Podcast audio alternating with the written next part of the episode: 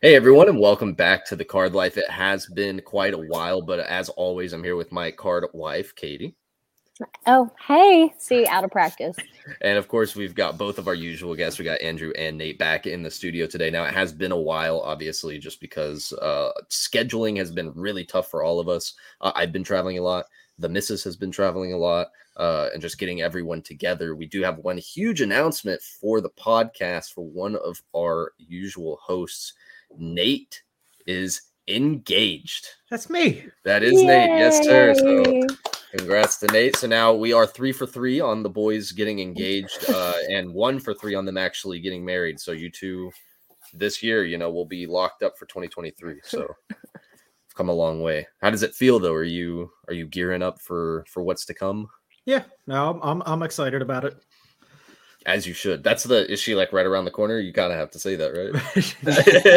in the other room, but no, I, That's I don't have to say that. Yeah, Uh, no, that's but- awesome. man. No, But that's cool because because you and Andrew both going to get married around the same time, so that'll be that'll be really exciting for both you guys. Really, To, and for, to each other. and for me having yeah to each and for me having known you guys for so long, this is really cool. Obviously, uh, uh, you know, coming of age, all the boys are getting grown up in the hobby. Uh, even some of the people, obviously outside of us three, that we know that are getting married or you know have their own businesses, just really crazy to see. But I do want to say, Nate, since you are kind of the honored uh, one of the group today with that announcement, we will start you off with the vibe check. Uh, so kind of just catch us up on what's been happening with you over the last few weeks. Well, that one thing happened. There you go. Mm-hmm. Um, but just I- I've been going pretty hard. I'm almost done completing Brilliant Stars, the latest Pokemon set, putting together a full master set. So I'm excited about that. Uh, I'm excited for baseball to come back out. Got to play MLB the Show on my Switch today, so I'm happy. There you go. It has like PS3 level graphics on the Switch, but I don't care. It's portable MLB the Show. That's all you need. Yeah, that's all you need. I remember doing it on my on my uh, PSP back in the day. Can't beat it when it's portable. You can just take it wherever. So Andrew, I guess we'll jump over to you. Uh, tell us about how your last few weeks have been. Uh, nothing crazy. I've been picking up some wolf stuff here and there that I didn't have, so that's always good. And then actually, a little bit of a newer kind of. I don't know if it's going to become a set that I go after, but I've been picking up some of these. I actually have them right here. Some of the uh the Skybox Skybox Authentics. Oh, that's cool. Yeah, those are from '96, which is Oh, a pretty yeah. iconic set for Yeah. basketball. Uh, it actually stemmed from the game NBA Hang Time. If you guys have ever Okay. played that, it's it's like NBA Jam, but Yeah. a later release of it. Mhm. So, because right now at work we're getting ready to kind of open up our storefront here in a, in a couple months, and we have a we have like this arcade machine that has NBA Jam and Hang Time on it. Mhm. So like every so often we'll play a couple games of Hang Time, and then you know we we kind of get our favorites. Like Yeah. for me, it's uh Dana Barros. Okay. former Celtics guard. I didn't even know who he was before I played this game. That's fun. But then I dropped 139 points with him one game, and I was like, I need to get something of him. So I kind of picked up a couple names from the set, and I'm like, maybe a really long term goal because there's some big names in that set. You got like Kevin Garnett, Hakeem Olajuwon, Ray Yeah. Allen, guys like Oh, yeah. that. But Plus, you have I mean- different ink colors. Right, and- right, but I've been picking up some cheap ones, and it's kind of a new set. I like chasing sets, even though I never complete them. But and this is actually a really funny kind of stem off of how you know old uh kind of some of the uh, uh, unlocking a core memory from old instagram. You remember how we used to you know play dynasty modes or whatever on like madden or anything like that and like we would have our favorite players and then like you'd kind of go out and just buy a card of theirs just because you like them in the game like maybe on the field or in the sport you're not crazy about them i remember doing it with i used to play i had a career I feel like a lot of people probably jump careers around. Sometimes like you make one and you don't finish it, and you do another one or like a franchise. But I had an NBA one where I was like locked in, and I remember specifically buying a. Oh, I'm trying to remember his name. I think it was Khris Middleton back before he was like really good or something like that, and a couple of other guys that were like lower tier players that I never would have bought just because like I had them on this career. It's just like kind of weird how that happens in like the collector space. Katie, we'll jump over to you. I've been really busy. I think I might have been the one who started this hiatus because um, I've just been traveling. a Nate, bunch. Nate says no, no. It was. oh no, Nate was sick. Yes, and yeah. got engaged. I think it's was been a minute. the. Well, Uh, I got sick, and then by the time we could reschedule, Todd was leaving yeah. for Vegas. Yeah, I Yeah. think so. Yeah, I it, say it, that. it was a it was definitely a tumbling of of things Yeah. that happened. yeah, but um, I was in Mexico for my friend's bachelorette party, and then I just got back from Vegas, not Vegas, DC for work. I'm the only one with the office job, you know. Had to had to go visit Capitol Hill, fun you go. stuff. But when I was in Mexico, I was getting updates that my boy Leclerc uh, won his first podium for this season, and now he's leading. So I like to think that I have good taste, and Mhm. eventually I'm going to be making Ted a lot of money. So yeah, eventually, yes. And I mean, I yeah, I've been really happy with. uh I say he's on the a hot of the streak, Ferrari boys. and then I get in trouble. yeah, we want we don't want to jinx it because. uh But yeah, I mean, kind of jumping over to me, I F one has been awesome to watch. Uh really been focused on kind of everything around that sphere. Uh, I've been doing obviously a lot of PC stuff. I just got some pretty nice Nile Davis cards in. I got a whole Ross Ohlendorf collection in that I had purchased, which that was a long time coming, and I'm happy to have it under the house now and secured. Um, that added a ton to the collection. Uh, some people may have saw me post both those photos on Instagram, Twitter, wherever. Um, doing a lot with the personal collections, doing a lot with investment side of things. I've grown a lot on Twitter, been blowing up uh, you know, into some DM groups having like two full F1 chats. I've been like really invested in growing that community because like a lot of people are trying to learn learn it. Uh, and I like, you know, always teaching people stuff. So I kind of have taken my time to help teach people that. And uh, and now we're two 75 member groups full, and we have a B uh, a buy sell trade thread that's full as well. So like that's been going amazing. Um, Twitter itself has been going awesome. I've been focusing a lot more of my content on there, which is not typical to what I normally do. Um, and then of course went up to Vegas, drove up to Vegas and back uh, for the Mint, which was a long time. Um, but loved every second of it. Got to meet a lot of people that I had not gotten to meet before. Most notably, probably Jimmy, uh, Kentucky basketball cards. I've known him for a long time, uh, and it was funny because like we just recognized each other at the show and walked up and shook hands and kept talking like we'd been, you know, back in the day, and and you know, got to talk to him, and, and he wants me to do some stuff with them up at his Dallas shop. Um, so interested to see what happens there as far as a partnership with uh with what I'm doing with like uh, DCI and everything. So How far busy. of a drive was that? that was a 16 hour drive. It was more like 17 one way. Uh, so we stopped in New Mexico, uh, basically each way. So it was four days of nine hour driving or like eight and a half hour driving. Wait, So- tell, tell them what you. The, it was a car full of card guys. So tell them what you would do on your drive. Where you? Oh yeah, on the way up, we didn't really do it on the way back because we were just ready to get home. But on the way up, we'd stop by because you're going through like West Texas where there's nobody practically. So if we'd see a Walmart, we'd stop by and we'd pick up cards and like we we hit like a huge restock that was like full of like pretty much the best 2021 stuff that you can get. But just at the prices, I don't even think we picked up anything at that store because it's just like the prices are kind of high. Um, I had picked up some women's soccer stuff at the previous store and done really well. Um, profited on some stuff actually. Just kind of knew what I was looking for and and got lucky. Um, but yeah, no, it was a great trip. It was you know it was it was a long trip, but it was worth it. Like I had a great time hanging out with everybody and uh, and coming back as well. You know, and that was kind of a really good precursor to the national. And I got to meet a lot of really great people. I mean, I met Ivan, uh, Chavi, EPL on Twitter, uh, just like a bunch of Twitter guys that I that I know pretty well, um, and a couple of Instagram guys as well. So excited for national because if national, I expect to be a lot crazier than Vegas. Vegas was awesome, so really excited about that. Plus, Uh, the national will be better uh, because I'll be there. Exactly, and the boys will Oh. get together and we'll do a podcast uh, at the national. It would be awesome. Except Katie won't be at the national, which, which is tragic. Mm, it's in July, right?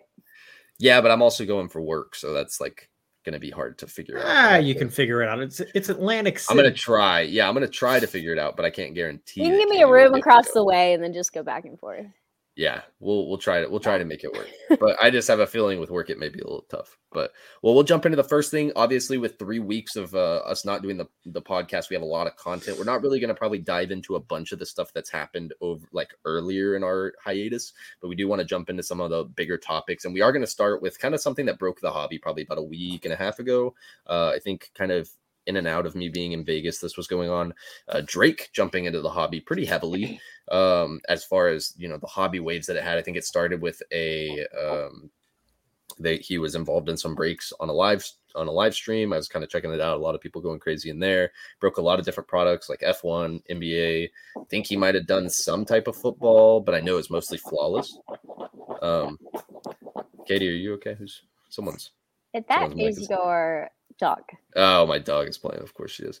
Um, but yeah, so him jumping in on a lot of products, and then of course it culminated into this massive break that they did of flawless. Um, with uh, who was he breaking with? He was breaking with Gold. Was it Goldin? Ken Goldin. No. I forget who it was. The really well, he broke with Ken Goldin. Yeah, that I'm talking about. Yeah, him. Uh, the 40 case break. I know who that was. Uh, in that debacle, which I actually we didn't have Uh-huh. on the on the episode. Uh, we could talk about that maybe after uh, after Drake if we want to jump into it. Um, but Drake breaking with Ken Goldin, flawless. Couple of other products broke some uh 86 Fleer, which people are like, oh my god, he hit a Jordan, not knowing that you get like three Jordans a box typically, so you're gonna hit Jordans. It's just a more matter of you know the, the condition. Um, but that was awesome. He seemed to know some of the pack placement with the cards, the tell signs that you're about to hit a Jordan, which was cool. Um, so just like some some, I just want to get y'all's thoughts on kind of the the moment, uh, the hobby spotlight moment of Drake jumping into the hobby. Such a massive name, I think. Kind of we underestimate a little bit the significance that that can be, but also not only that. Where do we see this going? Not just with Drake, because obviously Drake jumping in, maybe he jumps back out, but other influencers, other big names in the hobby uh, or in other big celebrities jumping into the hobby. What do you guys think? Just oh, i mean we saw something similar with gary v um steve aoki as well the biggest thing for me is yes it draws a lot of new people into the hobby but th- they're most of the time the these influencers and everything they're not educated properly Mhm.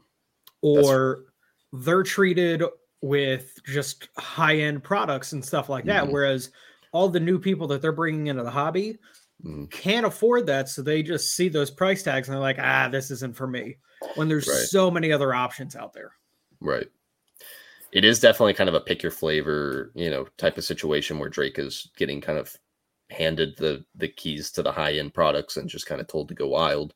Um, and it was interesting to see on like some of his comments on uh during the breaks, if you're paying attention to what he was saying, like some of the things you were like, you know, he was just tossing the kind of no names aside. Or it also goes to show, and this is actually a really good talking point, I feel like when you watch these people that aren't involved in the hobby breaking and they get a LaMelo ball, rookie LaMelo ball or something, patch auto from uh, from Flawless, their reaction typically, or like, you know, another really solid player that's young that the hobby really idolizes, the reaction isn't as crazy as sometimes when they hit like these well established Hall of Famers or something like that, which kind of just goes to show that like the hobby understands or like the hobby has kind of accepted that these young new names, you know, Pokusevski and and some of these guys that are like super like potential players, they're not actually people that have done anything are so valued in the hobby high where everyone freaks out when they hit it. But then you have these celebrities that are like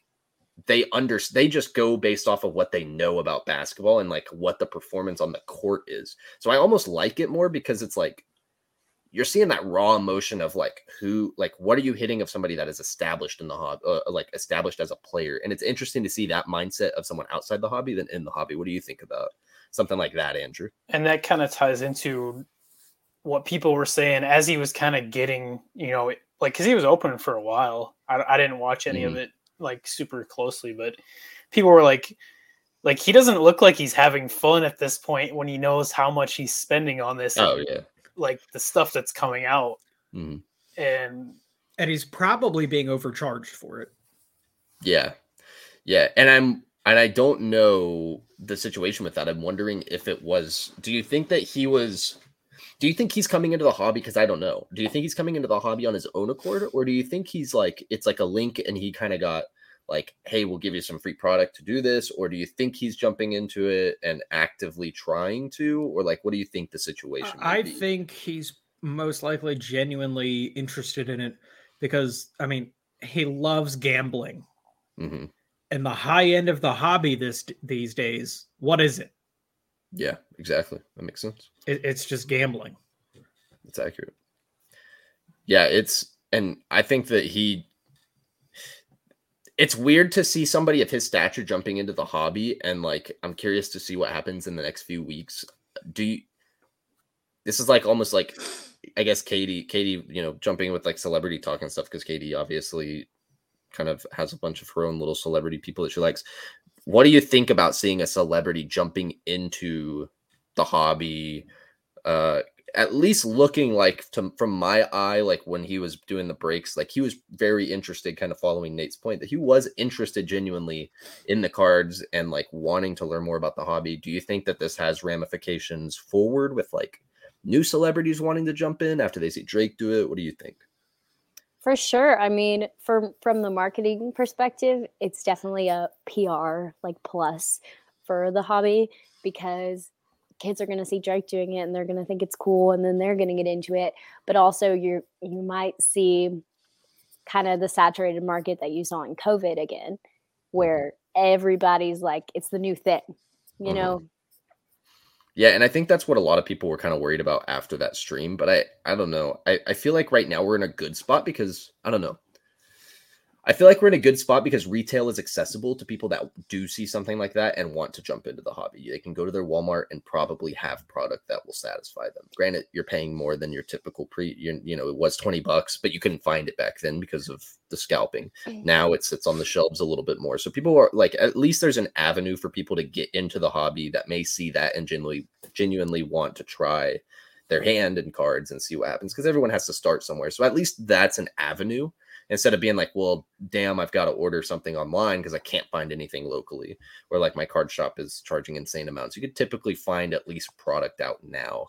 Um, but you're is, definitely going to see an uptick. Just anything a celebrity does, you're going to get a following from it. So, yeah.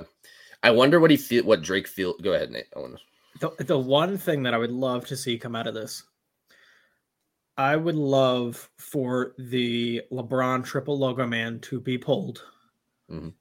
by Meek Mill. yeah, that would start a whole new type of war that we don't want to get involved in between Drake and Meek, bro. Uh, you know that that like between all the cases that we've seen people trying to chase this card, like someone has said, it's probably been pulled in like Japan or something. I was like, gonna say you know, I saw that. Oh, someone, yeah. someone in like because all those Asia like, just sitting there many. laughing, watching these breaks. Saying, yeah, oh, because I, I, have it right here. yeah, exactly. And it's like, like I saw another, people do it. I saw another thing. It's like if you pulled that, would you like would you announce that, or are you just gonna watch the world burn slowly? Like, because obviously you'd have a probably a, significant amount of people that want yeah. that card.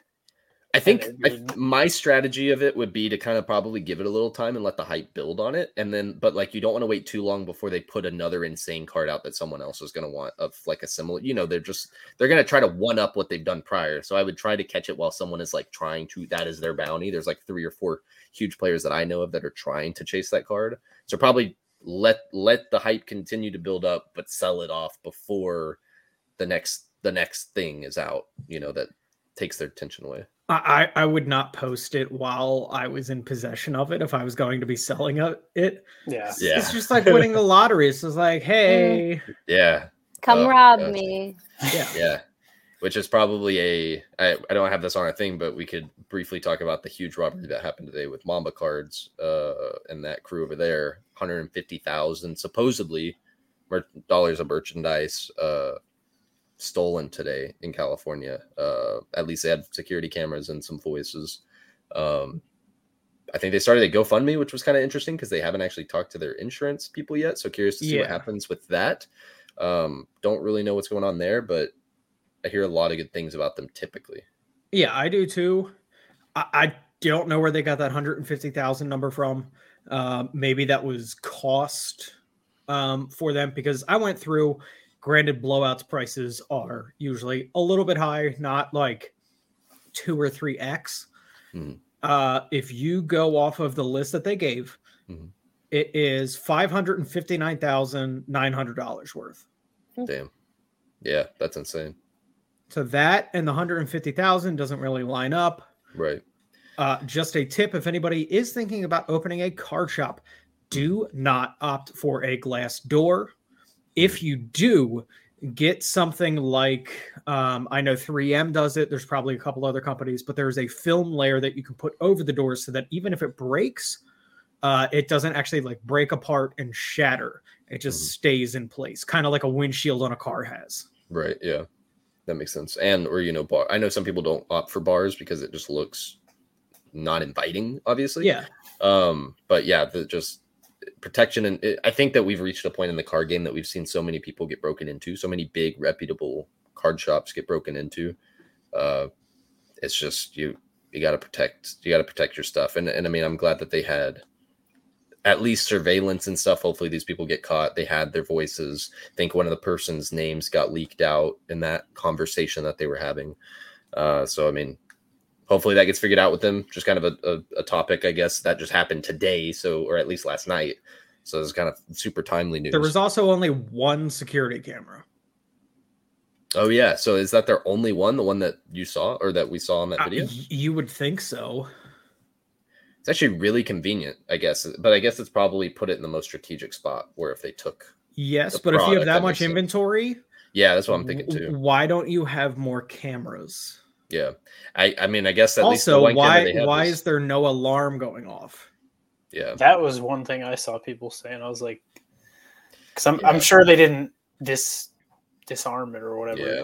So If it maybe it's a silent alarm, I, I don't know, but It'll be interesting to see because you know I I'm interested to see it so early. We'll see what happens, but hopefully all that gets figured out for them. Um, but yeah, I want to jump into the next topic because uh, kind of jumping on, uh, we were just talking about like retail and stuff, and baseball season's coming back in.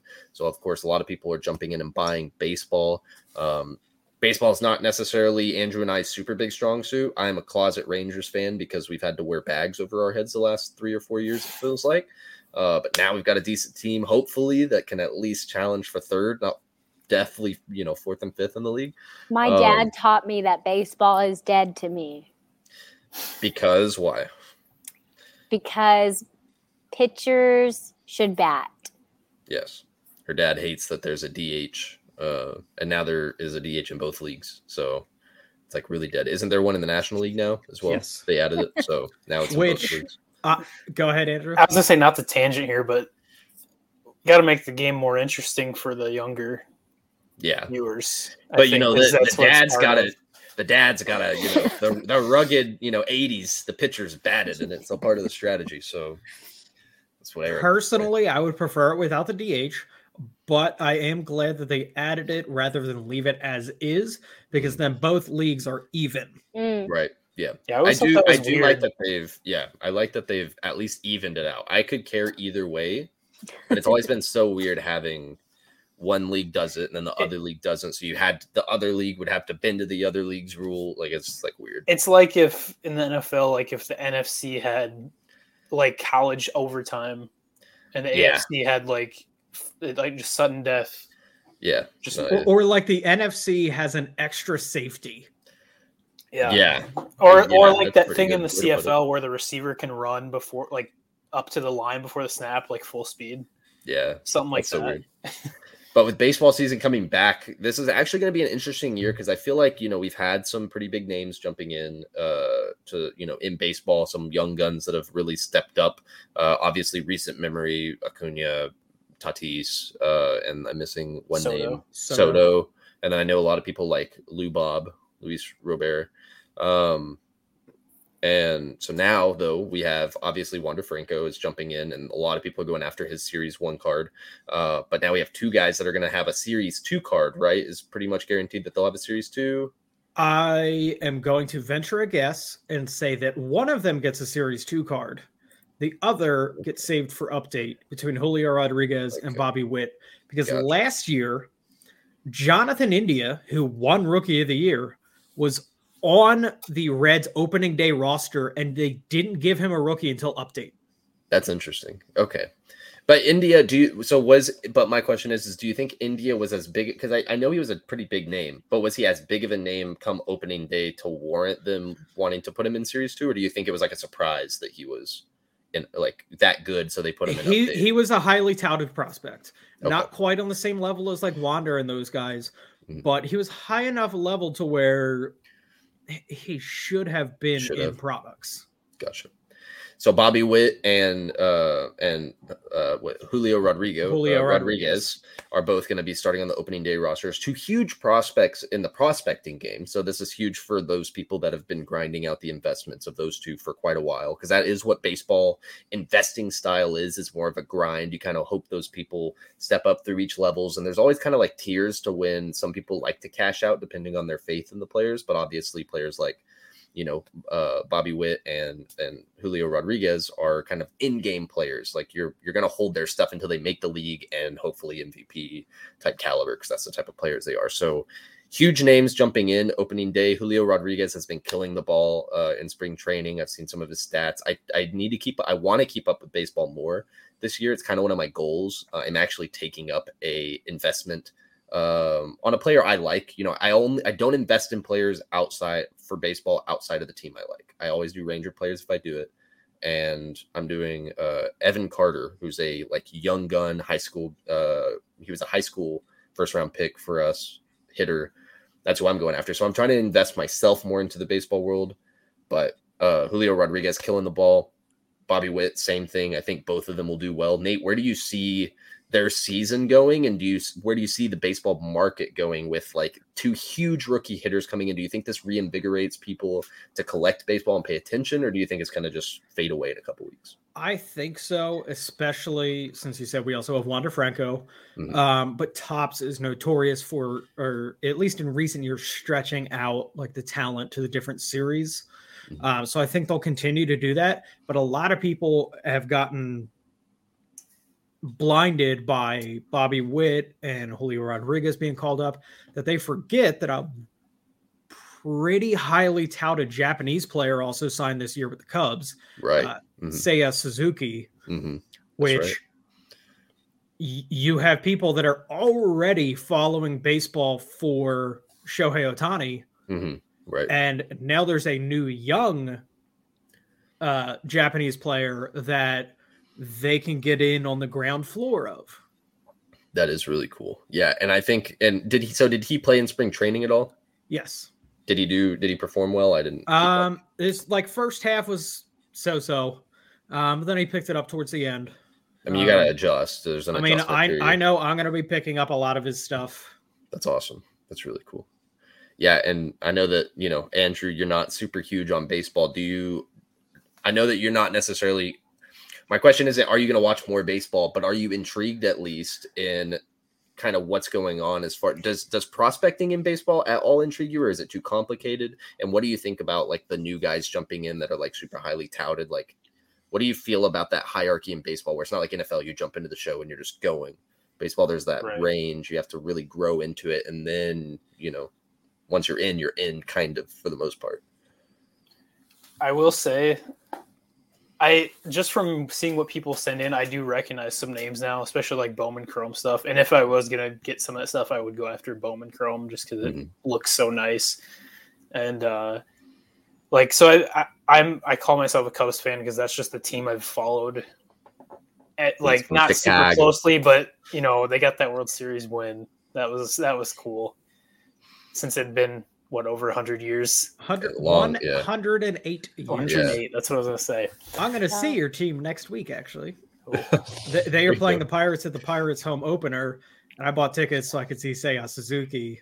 that's awesome that's really so is he awesome. starting on the like the regular roster for them? Uh, I believe so. Yeah, he's an he's an outfielder so I was gonna say I, I saw they had gotten him and there was some hype with him, and I was like, it might be cool to pick up one or two things with him because I've seen like I don't know if they're still like if I know a lot of times prospects get traded So I've seen like people saying like Ed Howard. I know he was a Cubs prospect. Uh, Hernandez, Christian Hernandez, I think, is another Uh, one. I, th- I think so.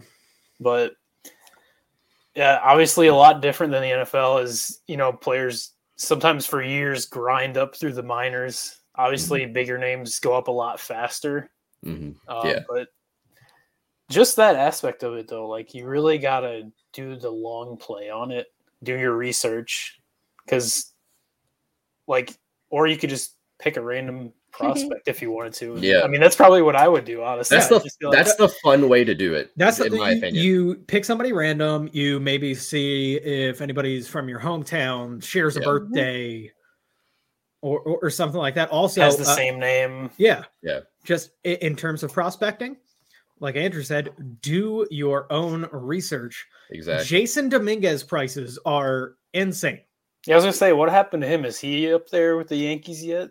He is uh, MLB.com did their top 100 prospects, and he was like 68th He's like or something or, like that. Yeah, yeah. Really? Here's the thing people were dumping money into him before uh, the 2021 season. It might have been the 2020. Don't know off the top of my head. He hadn't played any professional baseball, like no rookie league, low mm. A, anything like that. Like he had played, you know, like Yeah. organized professional baseball, but in no major league like farm system games. And people were Right. just dumping money into him. Right. They're just going That off of, guy's like, big and hearsay. muscular. And Yeah. that kind of reminds me of like some of the prospects we've seen over the years that just you haven't heard of them. Like I remember, I think it was 2014. Was it Byron Buxton was like a big name? Mhm. Miguel Sano too. Like guys like know. like uh Soler. Miguel Sano will be in Sano. MLB products until the end of time. he will. Yeah. I still see his stuff and I'm like, God, I didn't know this guy was even good, and I don't think he's that good. Buxton is starting to uh, has kind of lived up to the hype. Kind of some injury stuff with him. It just seems like a lot of these huge name prospects turn out to be like average players. Oh yeah, look at uh Mark Appel. Yeah. yeah, I know I know a lot about Appel. Yeah. So uh, a- a- another thing, people will always tell you don't invest in pitchers. Which is weird because I invest in two pitchers actually. I per- I, I, lo- I love pitchers, honestly. I do too. Yeah. But- I mean, I like so I I was mentioning earlier I won't invest in a in a rain in anybody outside the Rangers organization, but I do collect East Texas guys. Cole So that's just- Goldschmidt.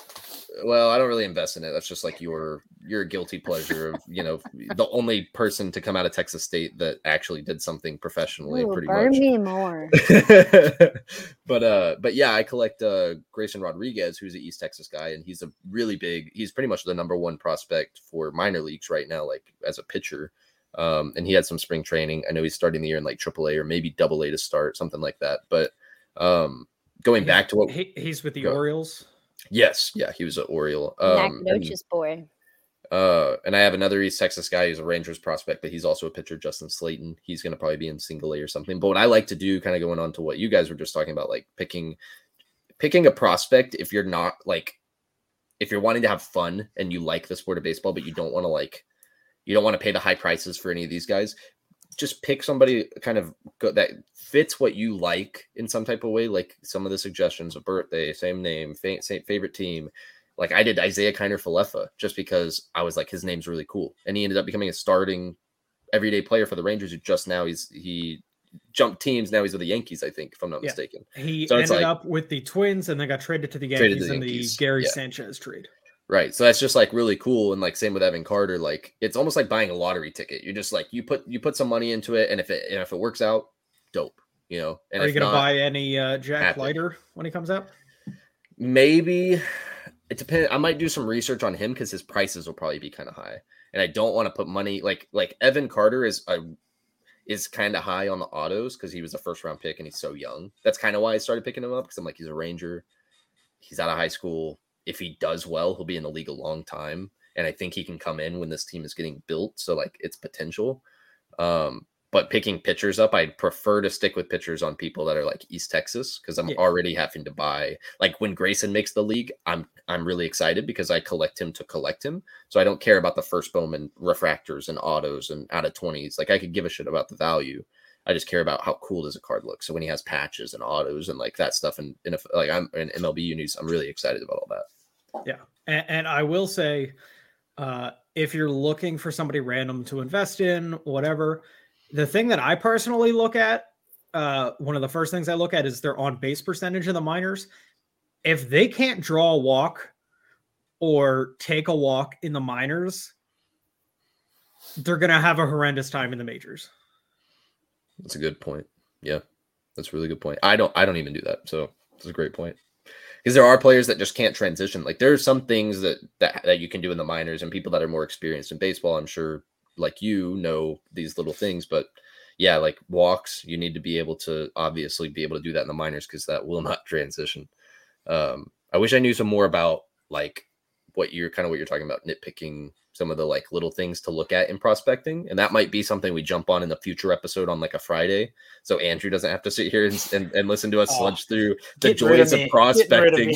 of so andrew doesn't have to sit here and sludge through that but that might be a really good topic for like a for when we start doing two a weeks in the future and, and get someone in there with with nate and we'll we'll teach all of you guys about how to prospect and i'll learn a thing or two because i'm not smart on prospecting um, but yeah, excited for the baseball season. We'll see what happens. Excited for hobby value that'll come, and we'll uh, you know we'll check back in pretty frequently because I'm curious really about where baseball heads this year because I feel like with how the past couple of seasons have been in baseball and obviously the preseason with the strike going on and a lot of people's uh, hatred for Rob Manfred, we'll just have to see what happens Boo. with baseball going forward well, uh, and we might have a Nate rant or two coming soon. We'll see what happens. So, uh, let's jump on to. We have two more topics that we're going to jump into. One that I'm really excited to talk to the boys about.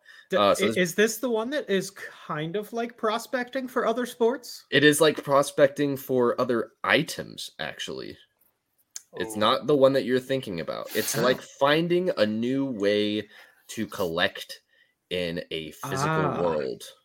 So I'm really excited to talk about this because I've kind of seen a lot of the conversations going on, but we haven't really, or nor have I voiced my opinion too much out loud. So it's going to be good to get some thoughts in the air. Uh, tickets, S- ticket stubs, not digital tickets. We're talking the physical assets that you get at a game. Uh, kind of a dying trend. A lot of people like to do digital tickets now. Um, obviously, we have so many historical moments from the past involving tickets. Um, whether it be even something as unique as Woodstock from back in, you know, when that was going on, or pre, you know, Babe Ruth game tickets or anything like that. Pretty much any type of tickets has been a huge conversation because a lot of people have been starting to, a small ish crowd of people are passionate about tickets uh, and their collection of tickets. And, you know, obviously, when you're really passionate about something, sometimes you just say, like, I got this for X amount. And I can't believe that when you look at what, sports cards market is bringing because you know the ticket stub is from the 80s and there's not hardly any great quality ones out there. So what i have is really unique. Some people are considering that market pumping because the people that are talking about tickets kind of right now are relatively decent sized accounts or at least relatively people that have a pretty good following in the industry. Um and i want to get y'all's opinions really about do you guys think that focusing on tickets as a physical asset that can be both collected and potentially invested in, do you consider that a market pump? Or do you actually consider that, like I do, which is kind of shedding light on a physical asset that people aren't really appreciating it mu- as much, considering how unique some of the older ones typically can be?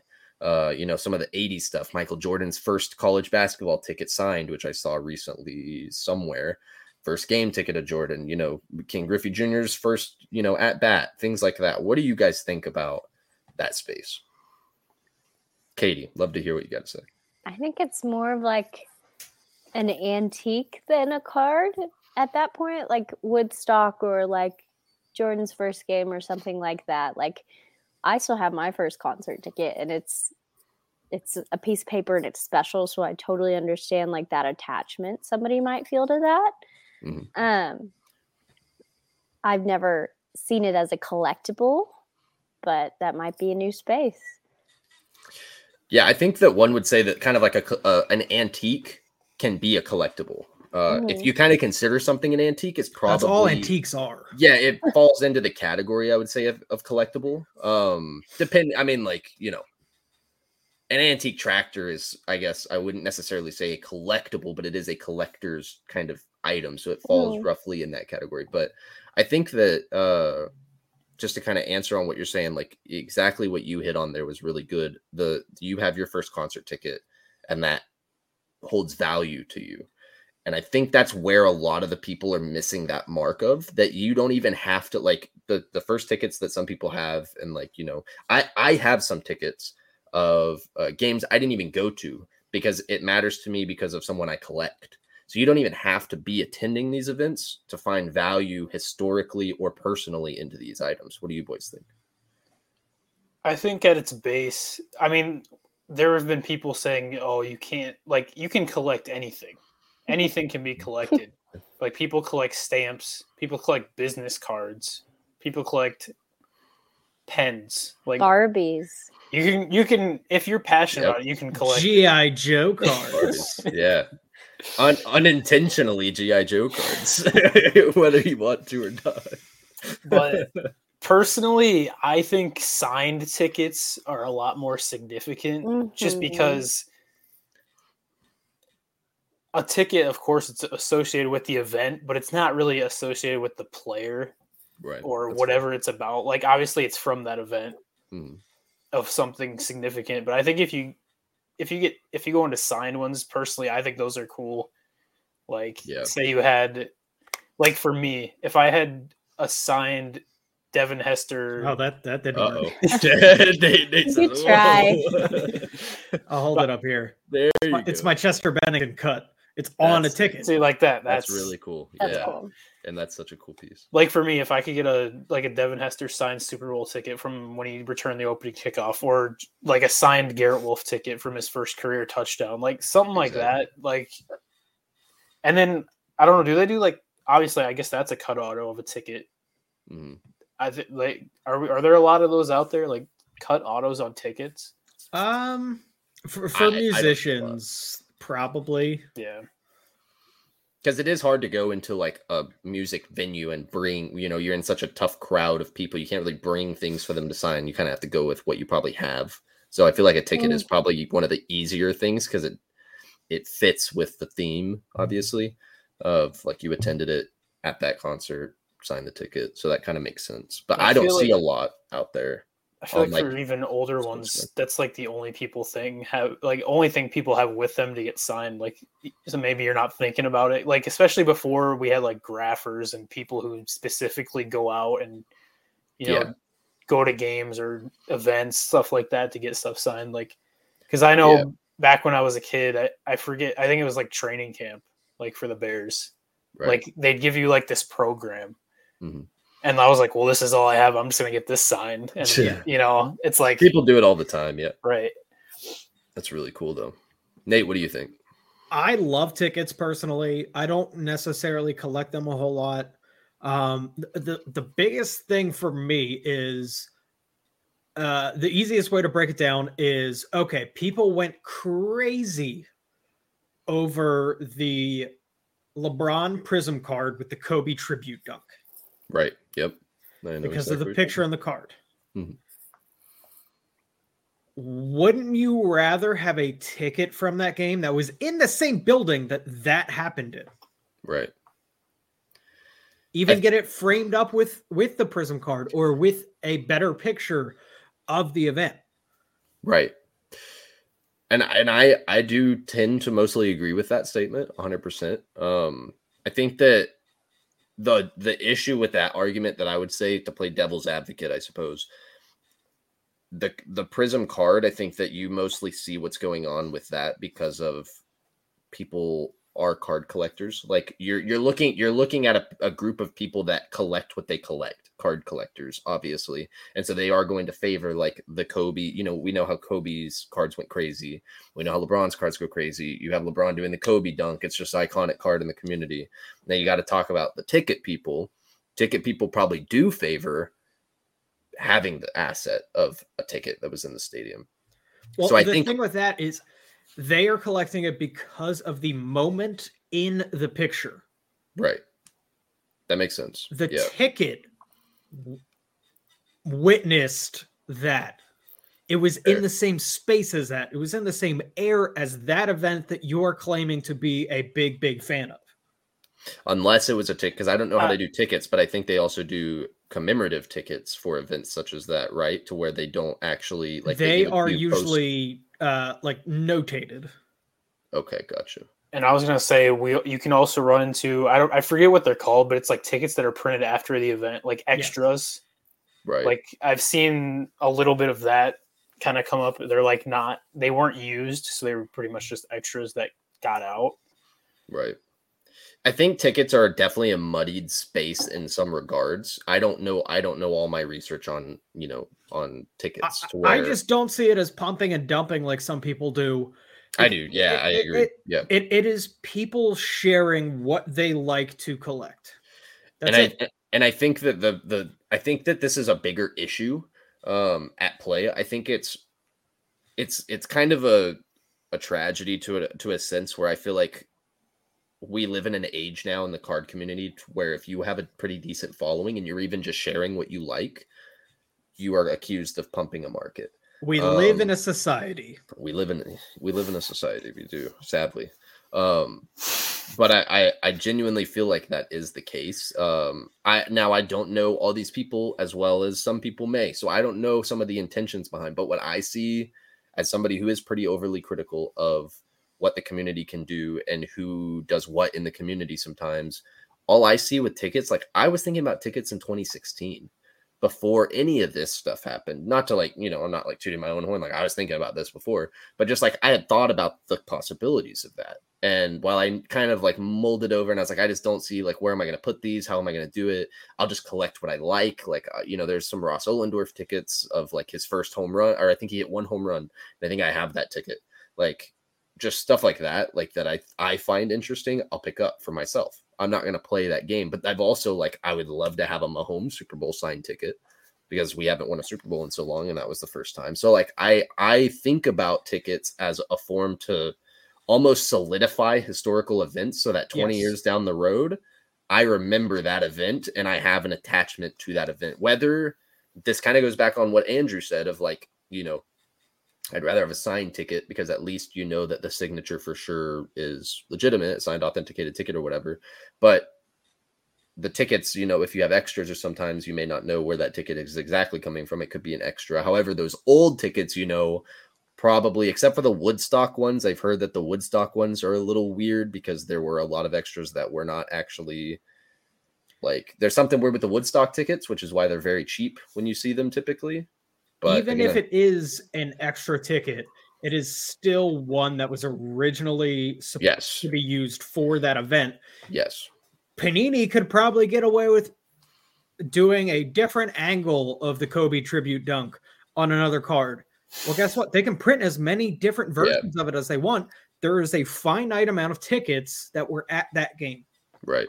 No, I And- agree. Yeah. And it's not like this is a new thing. Like people It's didn't not. just start No. coll- like people have collected tickets longer than probably all of us have been alive. Exactly. Yeah. And like like you said, there there's not going to be more of them for a certain event.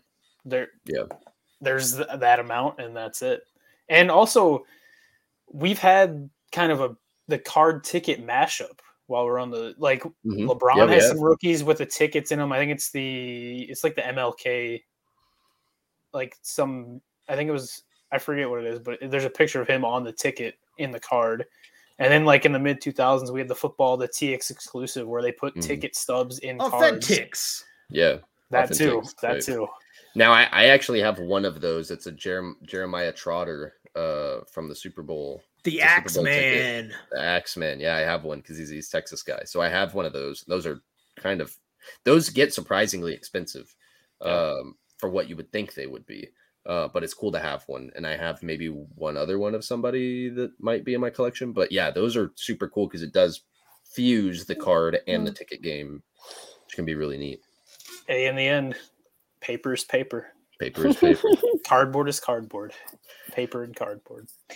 Well, that's a great segment over into uh, kind of our next, our last topic of the day. And for those of you guys listening as well, you know, if you have any questions about, you know, collecting is like Andrew was saying, so they're pretty much anything you can collect. If you didn't even really think about tickets as an option, uh, collecting tickets or anything, this is a new field for us to talk about. Feel free to reach out to all of us. Our Instagram handles are here.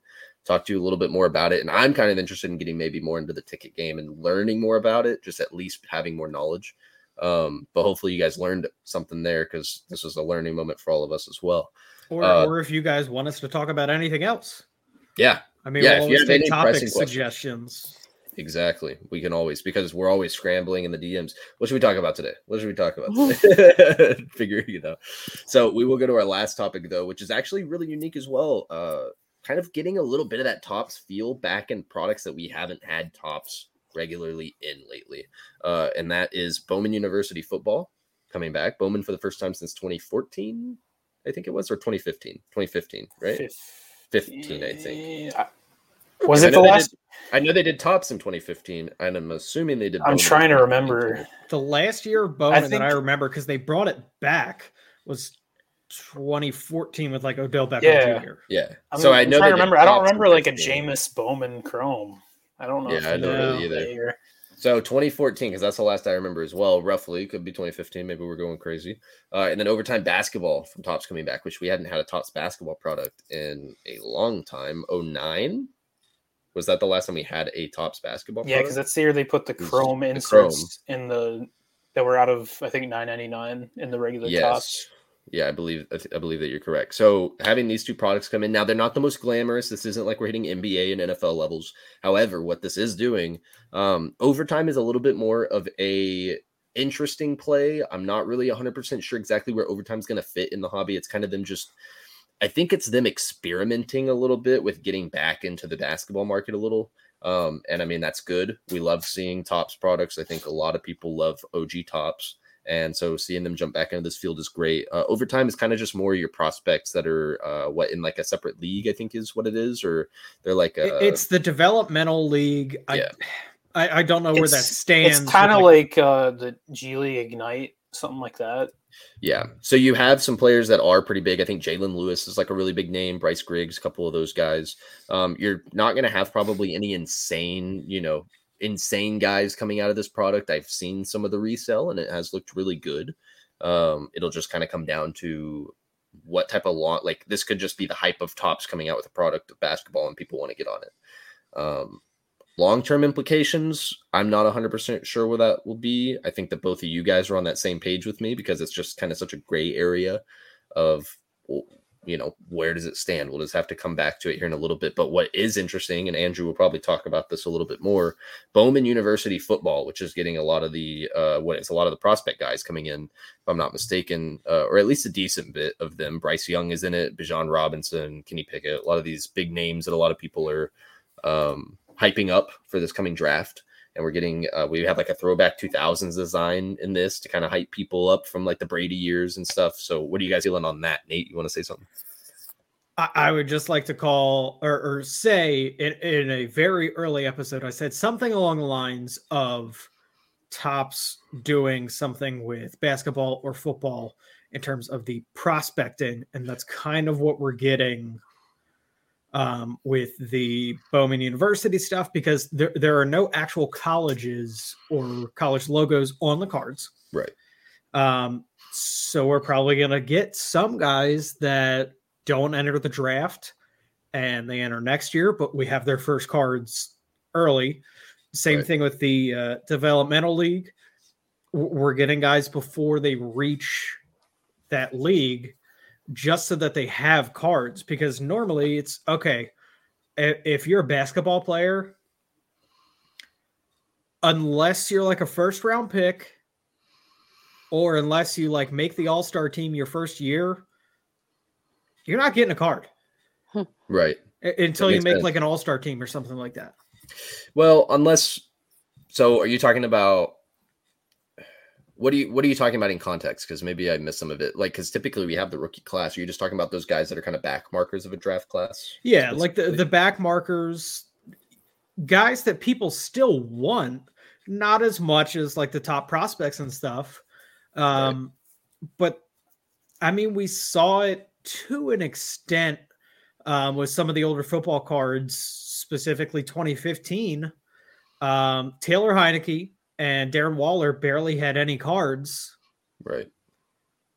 But maybe if they had been in a product like Bowman University, right, where they have to round out the checklist, mm-hmm. it, it, would be a story. So before I let Andrew go, because I know Andrew's going to go crazy here in a second, because I want to hear more about this Bowman University. I want to pose a question before Andrew starts talking. Do you think that with Bowman University coming out, because I don't, I, I'm gonna like overtime. I wanted to at least talk about it. I just don't know enough about where overtime will sit, and I think that these players are developmental, like a couple years at least out of the NBA, so we won't know the ramifications of what this product has to bring for probably a, a little bit of time. Uh, I know some of these guys are expected to go in the draft pretty pretty soon, but where do you see when say just just humor me say that we get to these guys get drafted out of the NFL uh, that are in this product and the products are delayed and we get some early stuff how crazy do you think the this product the Bowman University football prices, do you think that this holds a lot of weight as a potential first card that these guys have outside of obviously they won't have, even if they're in their collegiate logos or their co- collegiate uniforms, they'd at least have the NFL logo of the team that probably drafted them with whatever they come out with with the early products like Score or something like that. Um, where can this product fit with some of these guys based on their on-field performance if we're still behind with like these COVID delays and stuff? Of these guys that get drafted. I can see it being very valuable for two words. First, Bowman. Look how big that is in baseball. Interesting. And that, but no, but no logos. You see what I'm it, saying? It, but there's the I familiarity. yes, it's the familiarity, and I don't think it's going to outsell pro uniform stuff necessarily. Uh, but I think it will rise to the top of all the college uniform stuff. Right, because you have okay. these aren't technically some of their first cards either, because there's pro set stuff coming out now of college guys. There's your Topps now of some of the prospects and some current college players. But yeah, I think it's the familiarity. You have like they're taking that baseball approach, the first Bowman's, the the the same color, like the refractors, the golds are gonna be out of 50 you have the right. shimmers, you have, you know, red refractors, super fractors. And I think that's a big thing, super fractors. We're going to have super fractors of guys like Malik Willis, Kenny Pickett. Yeah. Like right. imagine like Mahomes didn't have them, Kyler Murray, like all these guys between 2015 and 2021, they don't have true super fractors. Yeah, like sure be... they have college uniform black finites and gold vinyls and, gold vinyls. But these are like super fractors, like they carry that weight. One quick caveat: I noticed a lot of places, even Topps website themselves, advertising it as Bowman Chrome University. Yes, it, it is just Bowman University. There are Chrome cards involved. Right. Um, it is not an entirely Chrome based product. And that was know, yeah. a confusion I had at first too, because I I saw on their website for the pre-orders it was listed as Bowman Chrome University, but it's actually like say I, I think uh, baseball calls it Bowman Draft, where you have your paper base and then chrome yeah. inserts. Bowman and Bowman Draft both do that, but since this is a draft product, yeah, it's it's a lot closer to right. Bowman Draft. I'm curious to hear from Katie on just at least a little bit, kind of kind of from a newer perspective of somebody. Do you think so? Posing the same question, I just want to word it a little bit differently so with the way so these guys that are coming out in this football product you know some of them you know may get drafted by the chiefs or something. So this may be some people that i'm looking to pick up or something like that. These products will have some autos and they'll have some other collegiate things. Do you see this as being a product that can hold weight with this, so Topps used to do football pretty frequently. They haven't in a long time. So this is kind of a, a fresh take on their version of getting back into into football. Do you think that there is potential for this product even after, you know, the draft happens and when training happens, probably even into the preseason games where you see some of these guys get their first action? Do you think that this product has potential to grow? Or do you think that people will favor some of the stuff that has the logo, but the collegiate, like the NFL logo of the team that drafted them, but still their collegiate uniform and stuff? I was taught by a guy named Tud yeah. that this is dangerous. College uniforms lose value as soon as they get NFL. uniform. That is true. Yeah. D- depending on the collector, though, because some people do prefer to collect people based on their college. Uh, like if stuff. they're a fan of them in college. Yeah. So, like, So- I'm in a Longhorn group, so you see people prefer that. So I I think again from the marketing side, I think it'll be really hot when it first comes out. Mm. But again, I in my opinion, I would want them in the NFL uniform. One hidden aspect of this, though, is it's not just 2022 draft prospects. There's going to be current college players in the set that are going to be playing in college next year. Like, there's players as young as freshmen from last year in the set. Those I think will be popular, so- but the ones going into the NFL, I think, won't be as um, valuable. Yeah, and I that just may be the that may be the value is is you know come come collegiate season. There's more long term value in these guys that aren't like jumping into it's the like draft. the baseball. You know, you have to get into it early. That's the product. If you want to get into it early, hmm Like, it'll be interesting to see, like, as Heisman race heats up, maybe guys who were maybe lower names, you know, start Yeah. to get on the radar and they have That's stuff true. in this product. and that That's will true. be their first card, so that'll be That cool. you could see Exactly. a rise in that type of stuff. So because we've never really had that. We've never had, you know, college Right. football. so you think this might end up being kind of like a better step up of what we have from like the Under Armour autograph, like the Under Armour Oh. Bowl autographs that we see and stuff. Yeah. like yeah, that. in my opinion, those aren't good. But Yeah, I- I but, it, think but, it's- it, but it's been always pretty much the only access to pre NFL stuff that we've had of these old like Creed Humphrey has one from when he was in like the the, uh, the U.S. Army Bowl before he went to like early stuff, which has always been cool. So this will be a potential for collegiate. Go ahead. It's a big, big step up from that. But also, I just want to reiterate what I said earlier. I think this has the potential be- to be the new king of college uniform products. oh, for Right. sure. And you never know. Once once Panini, I don't know what like whatever happens with Fanatics, maybe they get to do college logos. that would be huge. Yeah, College Could you logo, imagine- chrome, yeah. Because could you imagine that would be insane? college if- like that'd if be this is a success, imagine Topps University Chrome. Yeah, Topps Chrome University. Like if they try to go with this with some other familiar products, I Mhm. I think they would be better to stick with the Bowman name because it is more of a Right. prospecting. I do. Yeah, I. I Um, and and I was just looking at the photos. I didn't know they were actually doing the first Bowman like they were with baseball. Yes. So that's Yep. interesting. they have and the like full like official first Bowman Yeah, logo. that's interesting. it. Interesting. Yeah, that's really interesting. I'm a lot more of a fan of this product than I was probably an hour ago. That's uh, there's a lot of really good, really good potential. I think in this. Angie, do you have anything else on that you think? I was going to say product? another one more thing that might be kind of cool. They do have case hits as well called the Big Kahuna. the big So that- Kahuna. Yeah. So that What I is don't it? know. It it's It's a like fish. uh, Is it a parallel? yeah, it's like it kind of reminds me of like not really a stained glass, but like an art type style card That's where funny. you have like the different colors in the background. I laugh at that because I literally know somebody on Twitter that's what his username is, is the big kahuna. So that's actually hilarious. I'm gonna have to Yeah, it's like twenty or thirty of the bigger names. You got Willis and Bryce Young and C.J. Stroud, Olave. But Oh yeah, I see it. Big kahuna. I see it now. I'm looking at the that's that's actually but I, kind of a kind of a creative way to get around the no logos. It looks like a foil, huh? Yeah. Looks like a foil. That'd be So we'll kind of see how those do compared to say your your downtowns and your kabooms. Yeah. Obviously, they're not going to be on that level. right.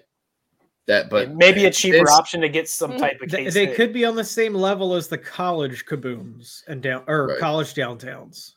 I do like the I think that that what what some people need to realize too, like that may be against this set or maybe not like the logos. Like you have you have to at least get your feet wet to figure out where you're going to go forward with it. And I think that Topps has really good legs, at least on the football side of things. The overtime, I I'm not 100 percent sure where they're going with with with that, and some people may see it.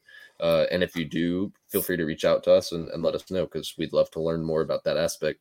Um, but it really seems like the NFL has a lot of the, or at least the, the Bowman University has a lot of legs uh, going forward. Mostly um, now that like thinking about it, the college implications of like like Andrew said, somebody is in the product that's maybe a freshman soph- or like a sophomore or something ends up being a Heisman favorite and he has a card in that like autos in that product or something that's like huge. I could just only imagine what the value is on some of that, given what we've seen from the Under Armour Bowl and the U.S. the the Army Bowl stuff that we used to have in the past. That was sticker autos and not very good paper product. Um, so it'll be interesting to see. But anything else from any of the boys or the girl today? Nothing. I would say the only thing that I will add is so who knows this is just pure conjecture, whatever you want to call it. Um, people don't like the college uniforms and stuff as much for the the first Bowman football. I mean, technically, all the first Bowman baseball stuff, those are like spring training uniforms or mm-hmm. airbrushed on. Right. So if people adopt that kind of mindset of, okay, the first Bowman cards aren't really their like pro uniforms. Yeah. Because for, for baseball, they're all pre rookie, right? Yeah. Oh, yeah. Yeah. Uh, also realize that some of the people that may have some issue with the non-licensing, I know it can be an eyesore, but also realize that a lot of the people that you're probably collecting from the last few years for Football Prizm have been in combine uniforms. So or the know, same or, overused photoshopped yeah, pictures. Yeah. So I mean, there there's always some type of silver lining with it um and i think that there's potential for for it you know the the no logos i know it can be kind of a uh, but at the end of the day, like I think if we can get three, four years down the road and see the logos, collegiate logos on this, this product has a lot, a lot of potential. It's not only for people investing in people down the road, but for fans of college football to really have a product that they can resonate with at least. And, and of course, we'll probably end up getting 20 different Topps products of if that happens of different collegiate stuff but it'll at least be uh, a new wave because a lot of people like football just for the collegiate aspect and this will be a great way for them to get in one more quick thing before we leave it i'm curious to see in the preview the the, the autographs are sticker on a sticker in the mm-hmm. mock-up i'm curious to see if they because bowman chrome's known for their on-card autographs right i'm exactly. curious to see if they actually do that or if it's going to be stickers Okay. Because that could be a big thing for it. Awesome. Well, perfect. Yeah, we'll we'll see what happens with that. All right, guys. Well, we're gonna wrap it up. I appreciate all you guys stopping by. I know it's been a few weeks, but hey, we're back and we're excited to knock uh, several more episodes out for you guys, and we can't wait to see y'all in the next one. Peace out.